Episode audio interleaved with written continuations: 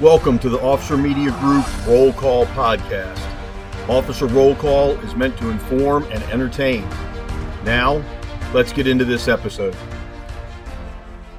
Welcome to another episode of the Officer Roll Call Podcast. This is Paul Peluso, the editor of Officer Magazine, and I'm joined today, as always, by Officer Media Group editorial director Frank Borelli. How's it going today, Frank?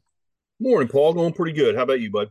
Hey, pretty good. So, know, today we'll be talking about uh, less lethal and riot control equipment, and we had a less lethal and riot control special section in the uh, May June issue of Officer Magazine.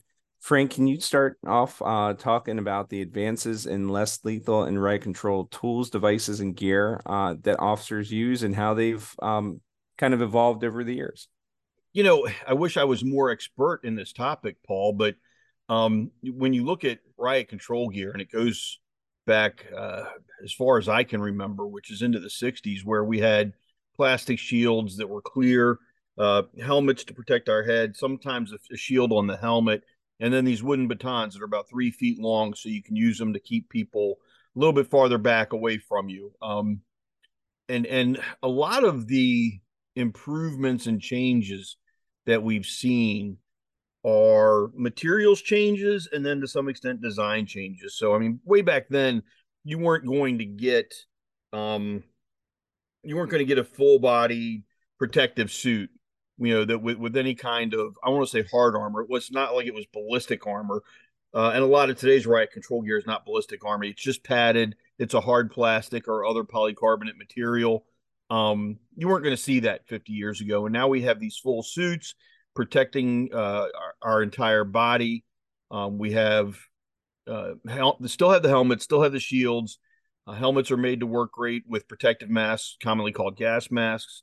Um, you know, you have these the shields that are still there that you hold that are clear. You still have batons, but you know, the materials more than anything else has changed.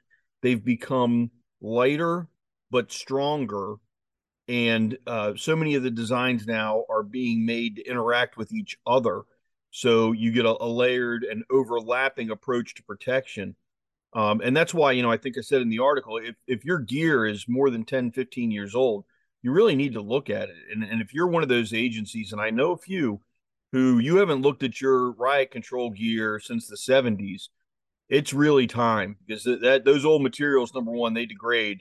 And number two today's materials and designs are so far advanced compared to what we had those 50 years ago. It really needs to be updated if they haven't.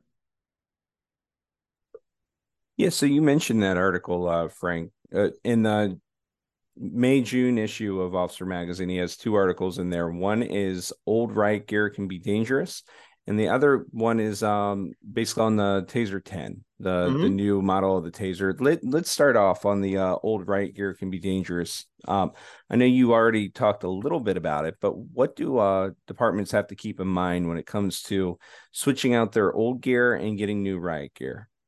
And you know, Paul, again, I think it boils down to the materials. So when you look at helmets, for instance, when I worked SWAT, I had a Kevlar helmet. It was top of the line best issued 30 years ago to the military. Well, now materials have changed, designs have changed, interactivity with other technology has changed. Um, so the helmet that I had is no longer really the best available. Uh, and the same thing applies to um, riot control protective gear. Uh, and where it can become dangerous is if you think it will do something that it won't, or if it's degraded to the point the materials have degraded to the point lack of care, exposure to sunlight, uh, heat and temperature, uh, heat and cold extremes. All this stuff can damage that equipment. So if you're depending on it to protect you and it hasn't been cared for properly or it's degraded over the years, it's no longer capable of what it was originally designed for. It's no longer capable of offering the protection it was originally designed for. So you run the risk of putting your officers uh, in a riot control situation with gear assuming that it's going to protect them sufficiently. And then you find out it doesn't, but you don't find that out until the officer's injured. So, where it becomes dangerous is if you don't update it enough. And honestly, with riot control gear, uh, it, every 10 to 15 years, you really need to look at it. Now, I know that the people who sell it, they want you to update it every year. And I get that 100%. However, realistically speaking, looking at police budgets, looking at growth and challenges, and simple materials evolution, you really ought to be looking at it um, every 10 to 15 years, but that's at a maximum. If you can look at your riot control gear every five to 10 years and upgrade it where it's available, that that's really much better. Um, the materials and the designs um, really do change faster than everybody realizes. And, and I think that's where the danger comes is if you assume what was good 20 years ago is still good today, you have no concept of what's good today would be would be my statement. It really needs to be updated with a look towards mobility, strength, weight, interactivity, and cost. Today's stuff is so much better than what was out there 10 or 15 years ago. So, Frank, let's move on to this other article that you wrote. This one was about the Taser 10. Um, can you talk about how you know this device has changed over the years and what it was like when uh, you first encountered it? But what is that like over 20 years ago? It was a long time ago. Um, the you know the Taser's been around. People don't realize it for 50 years or more. The the original Taser kind of looked like a, a big ugly television remote. Um, uh, and, and it was heavy and then you had the the M I want to say 17, but I can't remember M26. It looked like it, it was it was it was as big as or bigger than and as heavy as or heavier than a full size duty weapon handgun, you know, Glock 17. Um, that it was it was just it was big and bulky and there wasn't a lot of functionality to it beyond delivering this charge. Um, and you people listening to this, if, if you're not familiar with how the energy conductive weapons work, um, you you really need to do a little bit of research. Uh, all of the myths about tasers causing heart attacks. Do the research and see that you know that that's those are just myths. There's no that's not based in reality. Look at the type of energy delivered, the frequency it's delivered, the types of muscle tissue that it'll affect, all that stuff, all the things that taser instructors get taught. Um, you know it would it would behoove people to actually learn that information and understand it and know it so they can have a little bit more faith and trust in the tool now again you asked me about what it, how far it's come that m26 was this huge bulky thing actually originally designed for veterinarian use on big animals and i've seen videos of bulls being tasered and falling over being tased and falling over and it's it's it's an amazing video to watch uh, but it gives you an understanding of how it can affect a human being as well and yes, they adjusted the charge and frequency to, so they were not tasering tasering a person with something that was designed for a bull. We get the difference. Taser gets Axon gets the difference. But then they, you know, they they move forward in time and they start incorporating other uh, design changes and improvements. And we had the X26, which was much smaller. Um, and it incorporated LED white lights. And it incorporated a, an easy a aiming laser uh, and you had the the quick detachable or quick reload cartridges. Now the maximum effective range on those cartridges originally, when I took the class, I think it was 25 feet. Um, and you, you know you your closest engagement, you didn't want it to be inside of 15 feet because this was a less lethal weapon that was an option to lethal weapons, assuming you had lethal coverage. So if I pull up on the scene of a crime, there's a guy with a knife and I've got an officer there with his duty sidearm out. He can engage that person with the knife if necessary, but if I can tase the guy, we can disable him, then we don't have to shoot him. But if there's nobody there with a, a real handgun, I'm not going to pull out my taser to go against a knife. Lethal force gets lethal force coverage at a minimum. And then we we do what we can not to have to shoot somebody. We do the minimum amount of harm. Um, and all that gets covered in taser classes if you take them. So now, and, and they've been through the tasers, all the, the evolutions, we get to the taser 10. Um, and one of the biggest challenges with a taser is you load the cartridge and you need to get both of the probes to impact a person and stick well enough to deliver the circuit, the charge. If you only have one probe, nothing happens. It's it's it's not just energy being fed down a wire, it's a circuit being created and then the muscles that are part of that circuit are affected. Um, if you missed, you had no choice but to take the cartridge off the taser, put a new cartridge on, and try to take a second shot. This takes a little bit of time. It's not as fast as reloading a handgun unless you practice a lot. Um, with the Taser 10, what's really cool is you have 10 chances or nine chances. You you you shoot two probes. If one of them misses, you can fire another probe without having to reload the cartridge. Um, this is much faster, gives you far more opportunity to to correct your your misses, um, and still have the same effect. Now, is it a little bit bigger? Yeah, it's a little bit bigger. Um, and there's there's all kinds of data. I mean, there's so much we could talk about with the taser, Paul. excuse me, the Taser 10, I'm sure incorporates all of the data advantages that the, the X26 and M26. You can download the dates and times and length of time of each discharge. All that data is collected. Uh, when a cartridge is fired, there are little data tags that are fired out with it that show what cartridge um, and what agency that cartridge was bought by. So you know there, there's a an evidentiary track from the taser cartridge to the agency, the agency to the officer. So ultimately, you know exactly who pulled that trigger or who's which officer's taser was used to fire that cartridge. Um, that just the, the advances in the technology have really been phenomenal, and Axon's done a great job of recognizing what shortcomings can exist and and how to correct them as much as possible.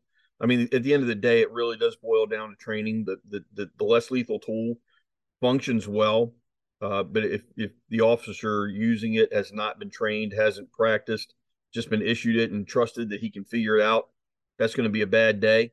Uh, the training has to be there, but but Axon Taser, they have done everything they can to make the tool as reliable as possible.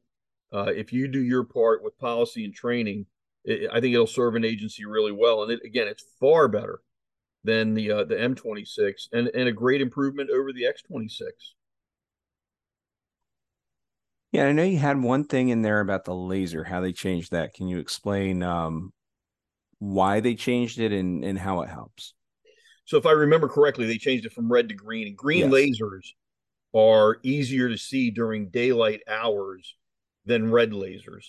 Um, so that that's that, that's the number one thing is if it's a bright sunny day and you have a red laser and you pull out your taser, um, and, and you take the safety off the, t- the the the laser aiming device is activated and you're looking for this red dot and it's a bright sunny day you have a hard time finding it green dot much easier to see now the other thing i really like about this and i wish i wish i wish we could get an industry standard set around this but we're too far into it i don't think it'll ever happen I would love to see every less lethal device that has an aiming laser be green. Because imagine this it's after dark and you roll up on the scene of something and, and you get out and there's several other officers there and you look at this subject who presents some kind of threat and he's got three red dots on his chest. Great. We got three three aiming lasers have they're indicated pointed at this guy, but we don't know if they're handguns, long guns, uh, ECWs, a taser, whatever. You don't you don't know. Wouldn't it be great if you pulled up and you saw a green dot and a red dot, and you knew I had a less lethal and a lethal weapon, both are already pointed at this guy.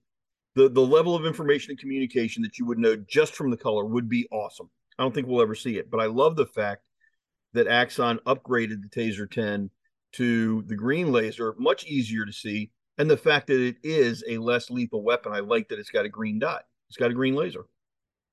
That's a great idea, Frank. And just wanted to finish up uh, just talking about some other less, le- less lethal uh, devices that are out there, some of the things we've seen over the years that we've written about in the magazine and on the website. I know uh, Pepperball has a bunch of great products. Um, you have BolaWrap.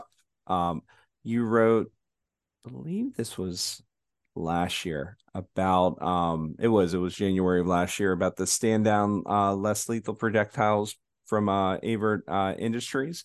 Mm-hmm. There there's a lot of different things out there. Um uh, another one that I think I told you I actually had this used on me at a show. I think it was Shot Show. The glove, the uh generated low output voltage emitter from um from Compliant Technologies, where yep. you know they're they're gloves that actually have a built-in system where they'll they'll shock you and they can do do different things with them. I know you were just at the Ohio Tactical Officers Association uh, annual conference. What did you see there? Was there anything new that kind of caught your eye? It was kind of funny you say that. Compliant Industries was directly across for, from us, uh, where our vendor booths were were set up, And um, one of our coworkers, Tom, tries to, he's always trying to get me to go, let these guys show me how it works, which that equates to go over there and let them put these gloves on you and, and shock you. And I'm just not in a hurry for that. I'm, I'm kind of uh, avoiding that if I can avoid that. I don't need to have it done to me to be a believer, but um, I do need to learn more about that technology. Um, you know, less lethal munitions are are not going away, and and they're the the versatility that the variety of, of munitions offers to a 12 gauge shotgun is amazing. Um, I encourage agencies to look at that. Like you talked about pepper ball, uh, anything that we can deliver a less lethal. Um, I don't want to say chemical weapon because because OC is is really an organic product, but if, if we can use them to deliver uh, munitions from having instead of having to be up close, I mean, that, let's let's be honest distance is our friend. The farther away I can have an effect on on a, a riotous group, the less risk I have to absorb. And and at the end of the day, that liability management and that risk management is to the agency's benefit. Uh, but yeah, there are there are so many less lethal tools out there. Agencies need to figure out what they need, and and then uh, go through the procurement process but training has to be a huge part of it. Most most officers are not trained enough in the use of their less lethal tools. And Frank, do you think there's anything else um, that you like to share that departments have to know before, say, purchasing new, um, you know, riot gear or new less lethal uh, devices? You know, it, and it applies to everything, Paul. Uh, I did some work with the military a while back, and they have a formal process for developing needs and requirements, and then putting out requests for proposals, and going through the whole budget process, um, so that they can purchase something. And and I would re- I would encourage agencies to do the same thing. Even if you're a little agency, you only got five officers. What do you need, and why do you need it? What are your needs, and what are your requirements? And once you document those, then you can put out your request for proposals uh, and I think a lot of agencies might realize, uh, you know, and some of them would say, well, we need um, 68 caliber paintball guns so we can launch pepperball. Well, that's not your need. Your need is to be able to deliver these less lethal munitions at whatever given distance using whatever type of, you know, a, a non explosive um, propellant, whatever it is. That's the need. The requirements, uh, you know, you, you mix them up, but but your need isn't, well, I just need a taser you need an energy conductive weapon that does this and does that. I would encourage agencies to go through that process. I think a lot of them would learn more about what's available um, and then be able to make better use of it in a more efficient fashion. But again, at the end of the day, this is what everybody forgets. I need, I've got 20 officers on my agency, so I need 20 tasers. No, you don't. You need 22 because something's going to break, something's going to fail, something's going to be used, have to go into evidence, whatever you need extras. So you always need replacements. And two, you need a trainer. So your agency needs at least two instructor certified individuals. That's the part that people forget and always need to be included in the process. Thanks, Frank. I think this has been a good discussion. And uh, everybody, as always, uh, make sure that you you know reach out to us if you have any questions, any suggestions at editors at officer.com. That's editors at officer.com. And uh, thanks for joining us. And as always, uh, stay safe and take care. Thank you for listening to this episode of Officer Roll Call. Be sure to check back every two weeks for a new episode. Stay safe.